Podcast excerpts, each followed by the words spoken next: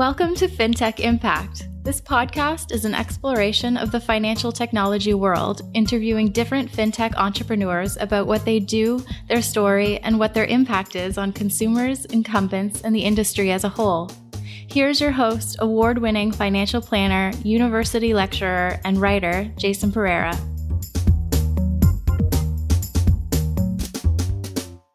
Hello and welcome to FinTech Impact. I'm your host, Jason Pereira. Just one brief reminder before we get started with today's guest. I will be speaking at the Wealth Professionals Summit on technology and leadership on the subject of advisor office efficiency on May 30th. I believe tickets are still available and please make it out if you can.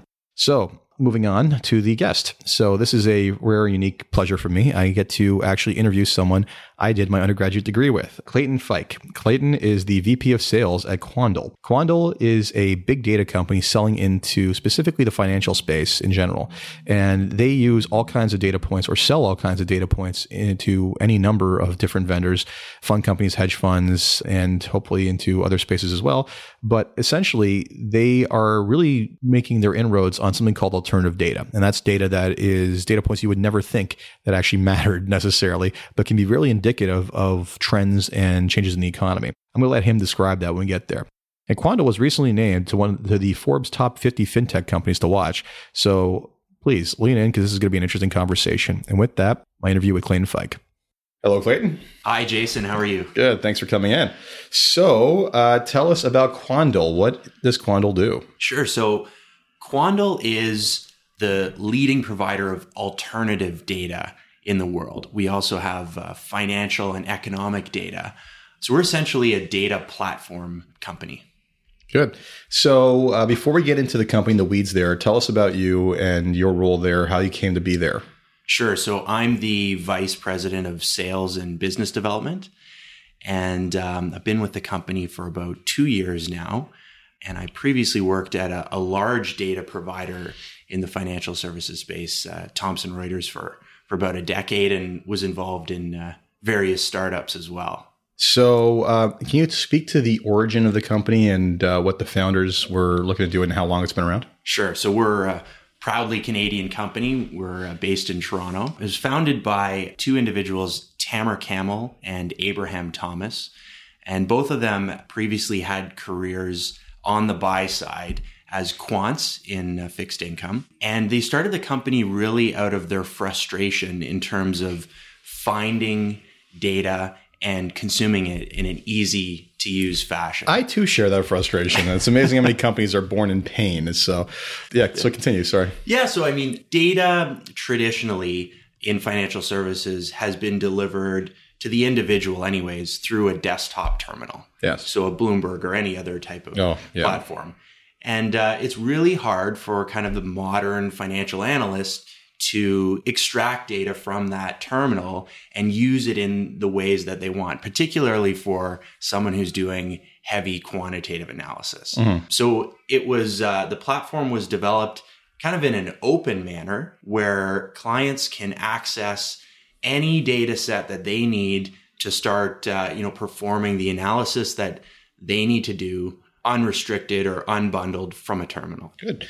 So essentially just a straightforward laptop, desktop, iPad, they can basically potentially get access to all that. Exactly. Yeah. So tell us, let's get into the actual price itself. So first of all, let's tell everybody what alternative data is and no people, it's not alternative facts. It's, uh, yeah. I, that must have hurt when they started using that term, but uh, yeah, alternative data. Tell me what that means. Yeah, sure. So we started the business selling traditional financial and economic data, you know, market data that you could get from Bloomberg and Thomson Reuters and, and others. But what we've seen over the years is that that data has become very commoditized, right? The differentiator there is that an individual has to build a better model than mm-hmm. someone else in order to get an advantage because they're all using the same data. Yeah, everybody's got, you can look up the price of any stock online anywhere, and some of them are real time. I mean, Google offers some real time quotes on certain exchanges.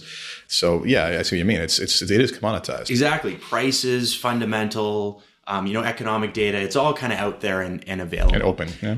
But alternative data, this term alternative data, really comes from the idea of finding information or finding data that's never been used before in capital markets or in financial services and packaging it up or extracting insight from it that can give an investor an edge. So that's what we do every day is we go out hunting in the world and we talk to companies and various organizations that have interesting data and we start working together with them to find out do they have something that could give an investor an edge or an informational advantage or particularly in the quantitative space what they refer to as alpha. So, give us some examples of what these alternative data points are. Sure. So, something unique that we did about a year ago is we, we started working with various insurance companies in the US. And, you know, we asked them if they could deliver to us some interesting information that could give us insights on on certain things and we kind of narrowed into the auto sector because of course you know insurers are writing policies for new vehicles all the mm-hmm. time and so what these insurance companies give to us on a daily basis is the number of new insurance policy counts that mm-hmm. they write for each manufacturer and even model of new vehicle in the US. And it turns out that if you get, you know, a statistically significant number of insurance companies, you have a great sample size and it's mm-hmm. an excellent proxy for in this case new car sales. So what we deliver to hedge fund or hedge fund clients every day is a feed of data that tells them how many Ford F 150s were sold yesterday in the US. And they collect that information throughout the month. And by the end of the month, when Ford reports their actual numbers, these know, guys anyone, have had a leading edge to basically know what edge. that number is. Exactly. And so, that's the informational advantage. So that's interesting because I mean, you know, we've all heard the stories of, you know, hedge funds having satellite photos of how many cars are in a Walmart parking lot to try to figure that sort of thing. So the rabbit hole of how many possible data points you can find that would be indicative of what, what the trend is, is, is insane. Yeah. I mean, you know, you think of uh, someone making a purchase on Amazon, for example, mm-hmm. right? So who knows about that purchase besides the individual and Amazon? The shipping company the shipping company. There are companies that scrape the web and capture this data as yep. you're as you're making the transaction. Uh, your credit card company certainly knows about it. The suppliers of the products to Amazon know about the transaction. Shipping, the trucking company, even the camera in your apartment lobby, hmm. you know, knows about That's the true. delivery yep. that. So you think of all the different data points that are available to make up that transaction. And when you start combining different types of data, you can really form an interesting picture on what's happening in the economy. And really, the possibilities are endless because now with the internet and Internet of Things and drones and all these new technologies that the world is developing, there's just more and more data, more yeah. and more data to be mined for insight. Absolutely. I mean, it's the the mosaic you can put together on people's lives from just what is publicly available is quite shocking, and it's only getting bigger. So, in a lot of ways, you guys are like kind of the financial services version of Palantir in some ways, right? You're a big data play in that space. So, interestingly enough, so let's just go down the rabbit hole here of auto insurance. So, you've done some. I think you saw something about a deal with Tesla. So, I mean, I would think that the big issue there amongst auto insurers that they're going to have to struggle with is pricing of risk on things like autonomous cars. Is that something you guys have been helping them with, looking at, or? So we've actually just launched a product around the tracking of Tesla sales because with the new Model Three that they're building, of course, you know, I have the, one on order. Yeah. so, so you're, you're, probably wondering when you're going to receive it. I'm hoping it's at the end of my current yeah. lease. Okay, I've got I've got buddies who got their notice just yesterday, so everybody's very excited. Well, there's you and about four hundred thousand other yeah. individuals that have ordered, and everyone's wondering if they can make their production targets. So I'm going to lean in now because yeah. I very much want to know if they can actually hit their production target because this is important to me.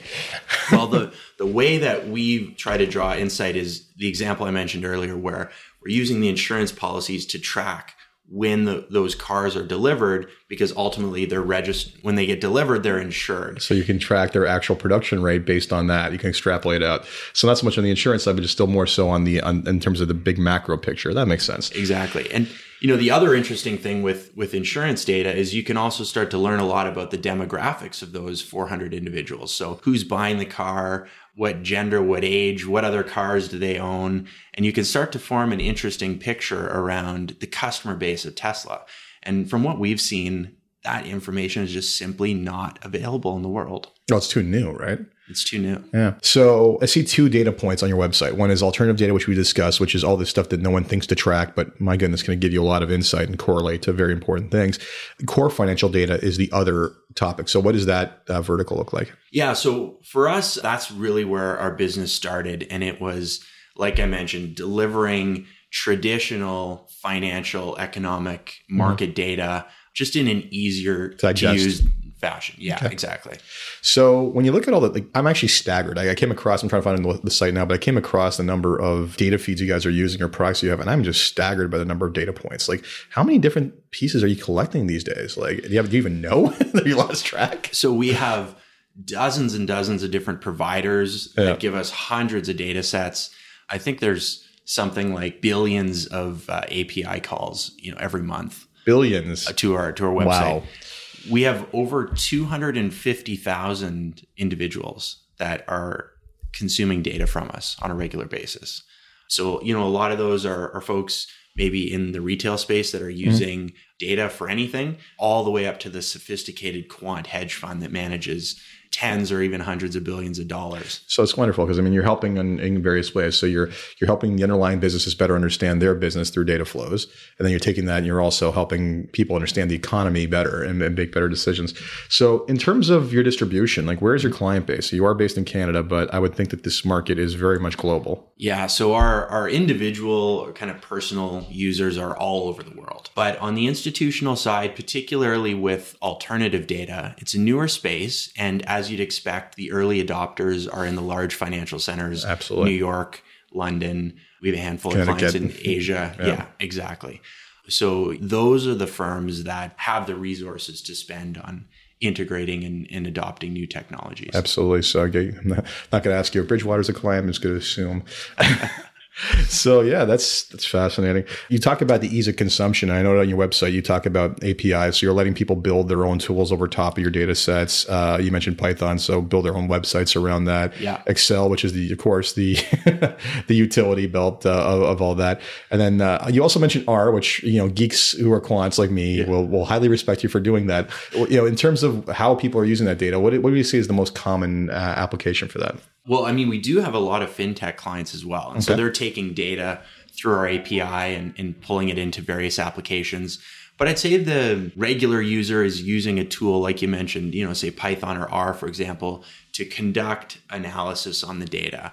With most of the financial data and economic data, it's it's fairly well understood and mm-hmm. it can be used for back testing, of course. But like I said, that type of data is somewhat commoditized. We find that our quant clients use those types of tools to conduct back tests on alternative data because it's never been used before and it's really hmm. unknown as to what type of correlations might exist. Exactly. Yeah. So yeah, you think that the you find a piece of data you know related to again car sales and leading car sales. So how does that correlate to actual changes in the market price prior to the announcement? Like how much is the market digesting that news in advance? Stuff like that. I mean, that's just a simple. I mean, you can, yeah, we can go down the rabbit hole of how many applications there are for this. It's insane. Yeah, I mean, lots of those data sets require some type of back testing. But you know, I'll give you an example of another alternative data set that's maybe more applicable to a fundamental or discretionary type of uh, investor. We actually went out and found four or five different data sets that complemented each other and we pulled them all together to form one database which essentially tracks corporate jets okay. around the world all right good uh, sales i take it or just well, actual where they're going actually where they're going wow. so so we know on a daily basis where the executives of most major Fortune 500 companies are spending their time. Are spending their time. And you know why hedge funds are interested in that? Because of they potential M and A. Oh, that's interesting. I was going to say like they want to see how much time they're spending in Augusta. well, well, that too. There's some interesting trips to the south that we've. Uh, yeah, I was going to say, well, why is Georgia such a big place for people to fly to in April? That's right, in April. but no. uh, but you know that type of data it doesn't really require a lot of back testing of course you want to look and see did the executives fly to a particular small town before they bought a company that uh, was headquartered there mm-hmm. that's interesting to see but that's more of a um, you know a specific use case yeah. as opposed to putting it into a a quantitative model. It's interesting. I mean, the, you know, we're, we're doing this, uh, we're recording this shortly after the entire Facebook fiasco. And, you know, there's always the big brother concerns about stuff like this. But I mean, the reality is, is that a plane lands, a plane lands. Like anyone who's standing around can see it, right? It's just a matter of anyone who sees an executive driving through a town or entering a building can see it. We're just better at now collecting and sharing that data than we used to be, right? Exactly. This, you know, in our view, this is just innovative research. Yeah. All this data is publicly available. We've just done the the grunt work to pull it all together into something that yeah. draws insight. So, I mean, I mean, I think the challenge is a identifying data sources, but then b saying, you know, what's useful and what's not. I mean, like if you're basically looking at every data point that's uh, publicly available at this point, you're going to drown in that, right? So, how is there a definitive process around how you figure out marketability and feasibility of these things? Yeah, that's a good question. You know, we have a really smart data science team at Quandl. I'm impressed every day by uh, by this, the work that they're able to do. Statisticians, computer science folks, and we also have quite a few individuals that formerly worked on Wall Street. And so we try to think like a hedge fund would think when we're evaluating data. And we kind of take it through this process where data comes in the door. We do some quick checks to determine the quality of the data. Absolutely. We might throw it out right away, but the data that pass those tests, then we start to do some research on it and try to find correlations. Could this be used to predict stock price here or an economic indicator there? And so we take it through a fairly fairly stringent process before it we actually turn it into a product. So where are these things being sourced? All over. We actually do a lot of our marketing to corporations and organizations and encourage them to work with us to determine if they might have something of value because you know nowadays data is being seen more and more as an asset and companies are trying to figure out how can they monetize it? Yeah. Exactly. So you're coming in, solving that problem, and creating the marketplace at the same time. Exactly. And there's not just the financial services or the hedge fund uh, segment where there's a market for this. Of course, they're able to pay a lot of money for yeah, this data. They're the bleeding edge of it, right? Like that's that's where it is. But when you start thinking about applications to governments, applications to anyone who services anyone for that matter. I mean, it's just you're in a lot of ways collecting the kind of data that the Amazons, the Googles of the world are collecting on everybody, but you're doing it from different avenues. Right. I mean, of course, a hedge yeah. fund would want to know where the executives of a company are traveling, but so, so would its competitors, and show, so should the SEC. Yeah. Right. Like this is the thing, right? So you look at the, you know, it works. It works both ways. It works in terms of regulation, but it also works. You know, you can say it's an edge, but it's interesting. I mean, there's a lot of. I'm staggered by the opportunity here. So the um, you have about, I think you said 40 people working in house. Yes. So how many of those are on the data science team? Like how did operations look essentially within the company? Yeah, I mean about half the company is focused on either data engineering, development, or data science. So yeah, I mean that's that's obviously a huge focus and, and we do all that work here in Toronto. And then there's sales offices elsewhere. No sales offices in Toronto. Okay. So we we do do quite a bit of traveling. But uh, like I said, our clients are mostly focused in major financial centers.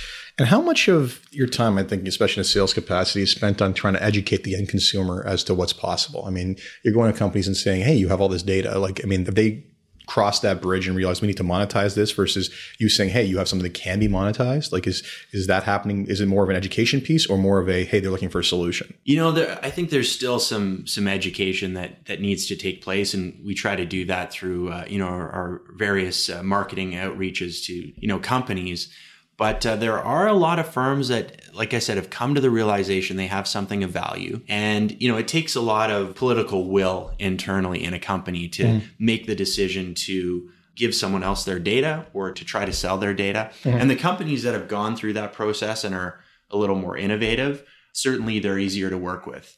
But yeah, I mean, like I said, more and more companies are coming to this realization.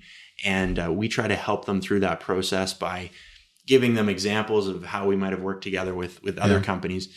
You take these insurance companies, for example; they're they've been around for a long, long time, and uh, you know it's tough to get them to part with their data. I'm amazed you had anyone part with your any insurance company part with their data. Yep. That's right. There's um, processes in place, and we haven't really touched on the legal or regulatory aspects of this. Huge. But, You know, certainly with an insurance company, there's a lot of legal hurdles that that they need to go through or, or be comfortable with. Yeah, I think we've got to be clear about this. You're, you're not giving away Todd Smith's mailing address and the fact that he owns a Ford F-150 at this location. He's a data point of maybe that goes as deep as male age XYZ and living in said region but that doesn't really tell anyone anything until they go actually looking for the guy driving the F-150 in that neighborhood, right? Exactly. I mean, a hedge fund doesn't really care about a Todd Smith. No. They just care about the aggregate. Yeah. So if that information is anonymized, it's just as valuable to them. So, I mean, that's an interesting kind of paradigm shift for these companies, right? Because typically, especially when dealing with financial services companies, they literally look at data like as if it's it's got to be kept like close to the chest and it's their advantage, right? Mm-hmm. Like data being a friction point has always been, I think, a competitive advantage to them is the way they look at it when they when they have scale. But meanwhile, I mean, like the way I look at it is as you know, even small to medium sized players or anyone starts to put this out there, then that diminishes the value of you keeping yours hidden, right? Because you know what? If they can put together enough of your competitors to have a picture of what you're doing, now you're just the only one who's just not monetizing for any, for no good reason. Exactly. Yeah. No, that's exactly right. And the interesting thing that we've been doing since we got in the alternative data space is when we're working with partners, we try to lock up those relationships exclusively. And that way we can control the flow of the data and how it bring it to market and really determine whether how broadly we want to sell it and to your point if it's too widely available then that could create problems for the individuals that uh, don't have the data or mm-hmm. have their own data and it diminishes in value because now it exists uh, everywhere else. I'm pretty sure we're going to set a record for the number of times the words data is used in a podcast on this episode, but that's okay. Yeah. It's relevant. So let's go back to regulation for a second. So, I mean, one of the big things that's happening in a global trend is GDPR, which is launching in the EU shortly. Is that having an impact on your ability to access anything, or is that something that's really, because you're not going down the minutia of the person, is not really impacting you? It's something we're monitoring very closely certainly the the laws and regulations in the EU differ quite a bit than than those in the US. Yeah, you can say that. Yeah. and I think maybe as a result there's more alternative data available in the US as opposed to Europe. Certainly our, our European institutional clients they have more access to data around the markets in the US than they, they do around the EU hmm. for, for those types of reasons. Certainly, when it comes to things like uh, credit card data or transaction data, which is very popular in the US now in terms of the institutional, sophisticated institutional funds hmm. in the US, you know, they're collecting data from various credit card companies and forming pictures around retail companies. Hmm doing that in the EU is much more difficult because of some of those laws and regulations. Yeah, and one wonders. I mean, it's it's. I mean, I, I will never stand. You know, I will never take the side that someone shouldn't have the right to their own data. Like they should. You know, if you produced it and you are a consumer, it's yours. And frankly, you should you have the right to be forgotten and all of that. So you know, I got to say that essentially, I look at it as not even from a from a pure profit motive. I mean, like that's not it. The ability to have such aggregate data in general on a anonymized basis as much as possible is of value to all of society, quite frankly, not just business and enterprise. And you know, we talk hedge funds, which you know everybody automatically they're your clients, but a lot of people in the general public be like, "Oh, big nasty hedge funds trying to make money off my data." The reality is, is that again, like I said, the ability to take this and use this for sociological study the ability to use this for government, the untapped opportunities on, on just understanding how humanity actually acts versus the way we claim to act on surveys is, is enormous. Right. No, absolutely. There's uh, really interesting insights. And, and, you know, if you think about it, we report or the government reports GDP numbers or various yep. economic indicators on a, a monthly or quarterly basis. The whole idea behind new types of data is that you can really get a picture of GDP in real time or Absolutely. some of these economic indicators in real time. Well, I mean, even it doesn't, it goes back. I mean, I feel, I think I, I don't know if I remember this correctly, but something to the effect of it was Greenspan who I think he said he looked at something like dry cleaners net tax bills as a data point. Right. Because that was an indicator to how many people with suits were actually getting them washed. Right. And that was an indicator to white collar job growth. Right. Right. You know, so this sort of thinking goes back a long way. The issue is, how do we basically gather that? And now it's just so much more easy than it used to be. Exactly. And you know, with hedge funds, you're right. Um, sometimes they have a, a bad reputation, but think you know folks should keep in mind that many of these big funds are managing their pension money. Exactly. You know, the, the Canadian Pension Plan Investment Board, yeah. you know, has uses these hedge funds to manage Canadians' uh, retirements. It's amazing how the conversation changes and you realize that you have a you have a skin in the game. Uh, I've known people who've worked for major developers who would go to community organization meetings and the organization was losing it on them. And one guy just basically piped up and said, "Let me ask you something. How many of you are te- retired teachers or teachers in general?" And like a handful of people put their hands up and goes, you know what I'm doing? I'm paying your pension. So suddenly they were quiet, right? And sure enough, all of them at the end of them like, you're paying my pension? Like, how you pay my pension? Oh, we own you? Oh, suddenly they weren't as concerned about the impact on their community, right? Yeah. So, yeah, when you have skin in the game, it's a very different conversation. But nevertheless, I think I think we all have a vested interest in the in, in the better understanding of humanity and our actions, right? efficient right? markets, absolutely, in efficient yeah. markets. There's only there is the potential for people to get there first and and reap the benefits of that, but there's a bigger potential for us all to basically benefit from a greater understanding in general. So all the data, like I said, I'm floored by all your data products. So give me an example of some of the more esoteric ones you've been doing. I mean, you gave me the example about insurance companies linking the F-160 uh, example, but give me some other ones here. That would, that would that would fascinate people in the, in the financial space specifically. Yeah, I mean, um, there's everything from um, tracking the movement of various commodities over ships to you know I, I mentioned the uh, the corporate jets. That's oh, that one's hilarious. A lot of interesting data comes from what we call again, I'm going for a record with the number of times we can say, data, say data, but uh, it comes from data exhaust. And what we mean by that is companies have operations, you know, of course, that they're in terms of running their business, but there's a lot of data exhaust that comes out of those operations that they're not monetizing. And so just collecting data about how a company might interact with its customers or how it might interact with its suppliers, that can tell you a lot about not only that company, but their sector and all the companies that they interact with. So there's lots of information out there. You know, the insurance example would be would be one of data exhaust where mm-hmm. they're running their insurance business, but little did they know that there's a demand a little for, cherry there that basically could have been could have been marketed. Exactly. Yeah. So I mean, you mentioned all the data, all the, all the API calls you were getting. I'm curious, how much total data in terms of capacity are you sitting on? Is that a stat you guys track? I would think. Well, I mean, like I said, we we have billions and billions of API calls every month. In terms of the size of data, but do you uh, host it, I, or are the vendors still hosting it? No, we we have it all in our cloud. Okay. Um, so which really has unlimited capacity. So in terms of the, uh, so then you must be on AWS or something then, right? Exactly. Okay, so exactly. Yes. That's our, our platform. You, is, you can't say unlimited unless you're on one yeah. of four vendors in the world. So right, right. Yeah. So uh, yeah, it's something that just continues to grow exponentially every day. I would be very curious as to what the, your AWS bill was, but uh, I'm sure that that is a competitive data point that you're not putting out there. In terms of how, so this has got to be challenging. Like, how do you price all this information?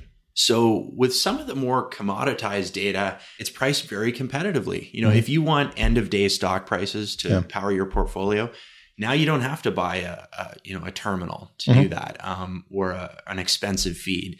We deliver that at a relatively low price and it's by the data set. If you just want to buy end of day stock prices, you just you just want to buy U.S. equity fundamentals. You know, we, we, price it that way. If you're looking at, you know, if you're a hedge fund and, and you're you want to buy alternative data, of course, it's priced based on the you know, marginal value that you're going to get from using the data, which uh, for many large funds can be uh, a lot of money. Fair enough. So those big fees everybody's playing, you're extracting a big chunk of that. That's good to know. Yeah. The uh, and I get that. I mean, it's it's more valuable. Now, I'm I'm curious. How does the kind of revenue share or purchase? How much goes back to the vendor of that data? Yeah, so we we do have revenue sharing agreements with them, and you know these firms for the most part, like I said, they haven't necessarily sold data in the past let alone sell sold data into capital markets. Yeah. So um, they look to us for gauging the market and what type of price point, of course, the legal and compliance issues, and then the technology platform.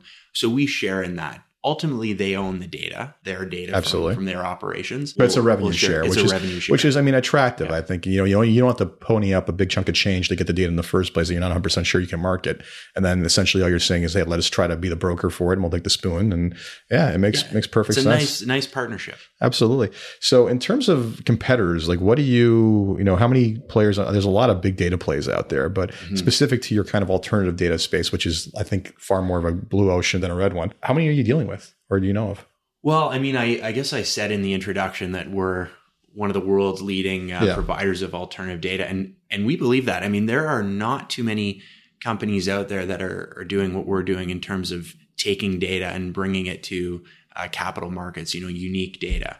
Of course, there are the large providers like the Bloombergs and Thomson Reuters uh, of the world, and and they have you know kind of traditional data, and of course we might compete with them a little bit mm-hmm. with our traditional core data. But on the alternative data side, there's a couple trends emerging. One is there's a couple companies out there that almost act like consultants where they let funds know about interesting data that they've found, but they don't necessarily do the work to structure it and uh, vet it and ultimately turn it into some sort of product that can be easily consumed. They kind of, you know, point clients in the direction of, of the client and then the, the data source and the client's responsible for, for doing all that work. Um, so we feel like we're, we're really the entire spectrum of, of the value chain there all the way from finding the data to delivering it in a, a, way that's insightful. Yeah, and I mean the the fact that you don't have a legacy business of providing terminals and specific workstations, the fact you support Python, great. They can literally design their own internal website that's going to spit out that data point in whatever relation to relationship to whatever we want, or you have an you know you have an API, so it's tying into whatever other program they're using in the back end that's fantastic. That's the kind of flexibility that, frankly, is very much on trend, and it can only be done by company. Well, it's easier done by companies who don't have the legacy issues that you that those people face. Well, you're absolutely right, yeah. and uh, you know, there's a really interesting deal that took place about two months ago in uh, the data world or the the financial data world. The private equity firm Blackstone actually bought a large piece of the financial and risk business from Thomson Reuters, majority yes, share. Yeah. And it's it was interesting. The comments from Blackstone was that they said that they see the future of the business as the data feed as opposed to the data terminal.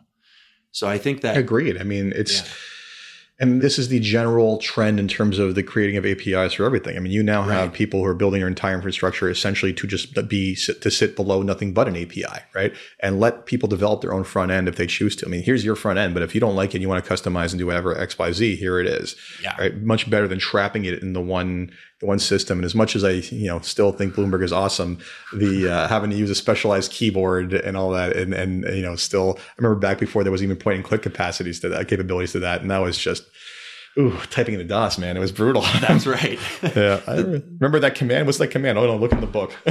like, oh man.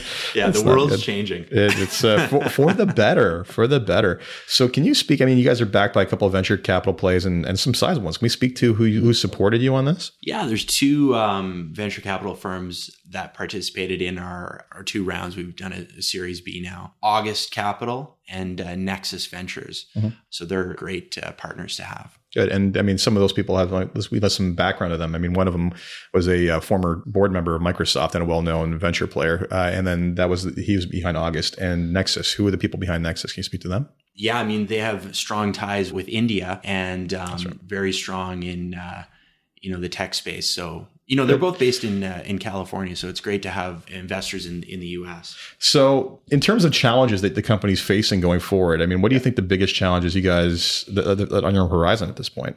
Yeah, I mean, for us, we're always focused on finding new sources of data that are out there. You know, it's a it's a bit of a, a land grab situation right now where firms are trying to find the most interesting data and bring it to market and like I said, because we try to lock those up exclusively, we're really out there hunting for the next best thing constantly. And so it's a matter of uh, always having good product and then making sure that we're able to deliver it to our clients in an insightful way. Good. I mean, we talked about regulation earlier, but I mean, that's always got to be a, looming concern, right? Like, theoretically, you know, just like any business, any business could be eliminated with a stroke of a pen, right? With the governments. But this is, a, I think, a more timely and contentious moment in, in history for this type of thing, where you know, governments are still trying to figure out how to deal with the open accessibility of data. It is. Yeah. It's something we're, like I said, watching very closely. Yeah. But we think ultimately, you know with with more transparency and just mm. more availability of uh, information out there that uh, the trends are on our side. Have you guys been at the table at some of these discussions? I mean a lot of the entrepreneurs i talk to get invited to government symposiums to discuss it with with leaders themselves.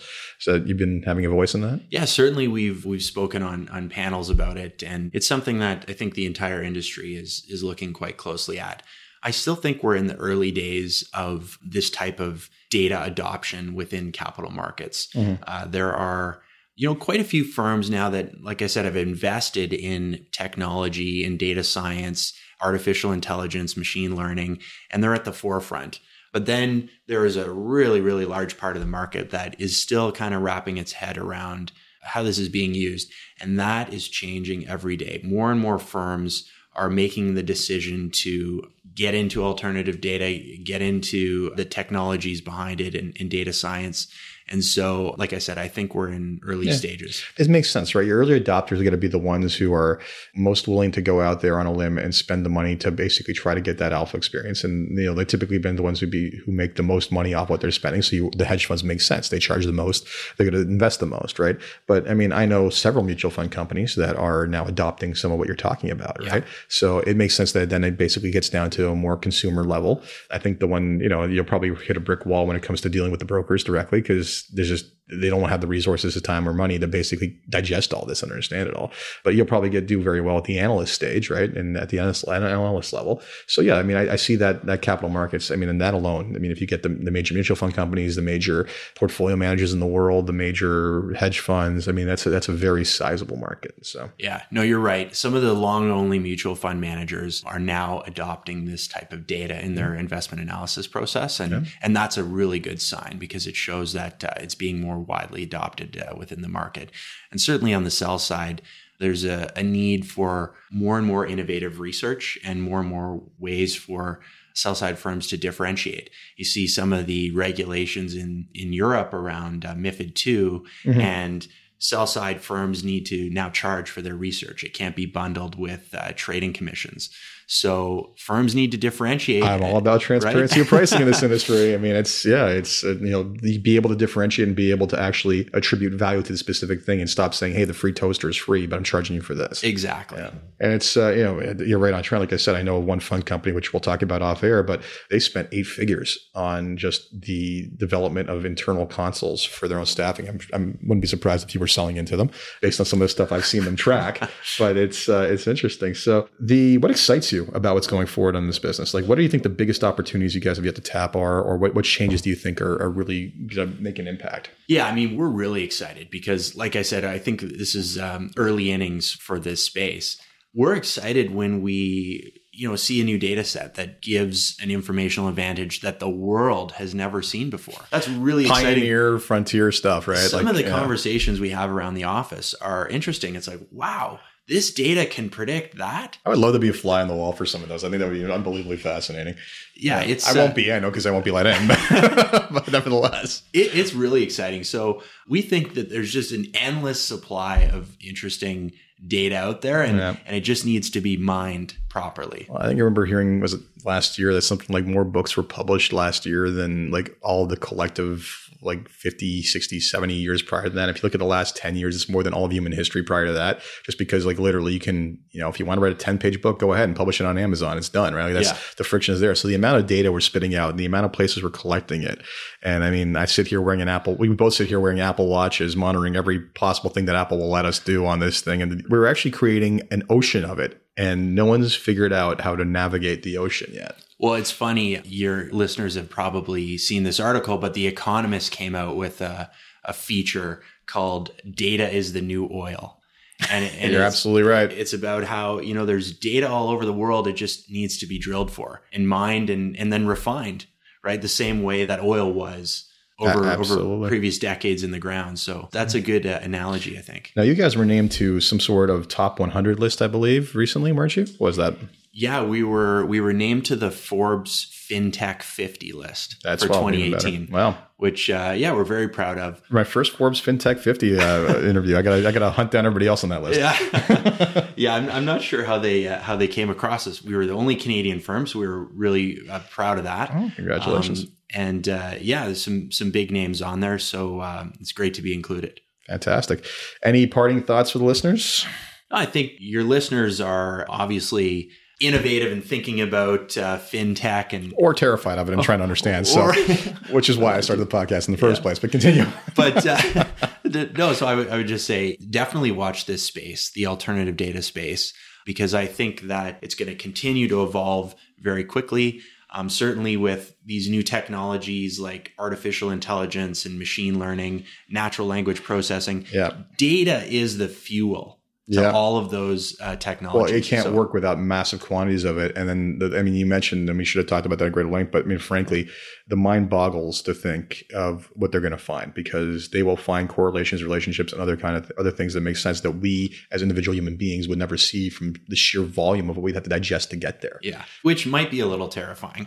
it's a little, a little bit. I mean, uh, you know, did you ever hear that? I don't know. Did you ever hear about that test? I think IBM or someone did about uh, they developed two AIs and they started talking to each other and that was on, that was a test. But then the problem was within a, within a very short period of time, they developed their own language, and even the developers couldn't tell what was going on, so they unplugged it because they're like, "This is this is a little bit terrifying."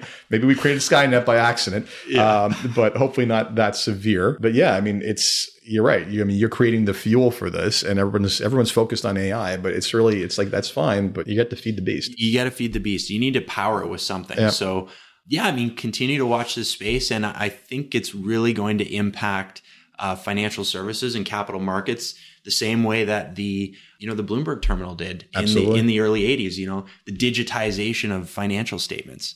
Um, I'm sure your partners are hoping it does because you know they wouldn't mind being on the Forbes list themselves yeah or mayor of New York you know whichever comes first. Anyway this has been an absolute pleasure. It's nice to have someone come in and, and talk about big data because it's such a big part of what's going on in technology in general. So thank you for making the time Clayton. Very much appreciated. My pleasure Jason. Thanks so much for having me so that was my interview with Clayton Fike. Thank you very much again for listening, and I hope you join us next time. If you enjoyed this episode, please feel free to leave a review on iTunes, Google Play, Stitcher, wherever it is you get your podcasts. Thank you, and have a great day.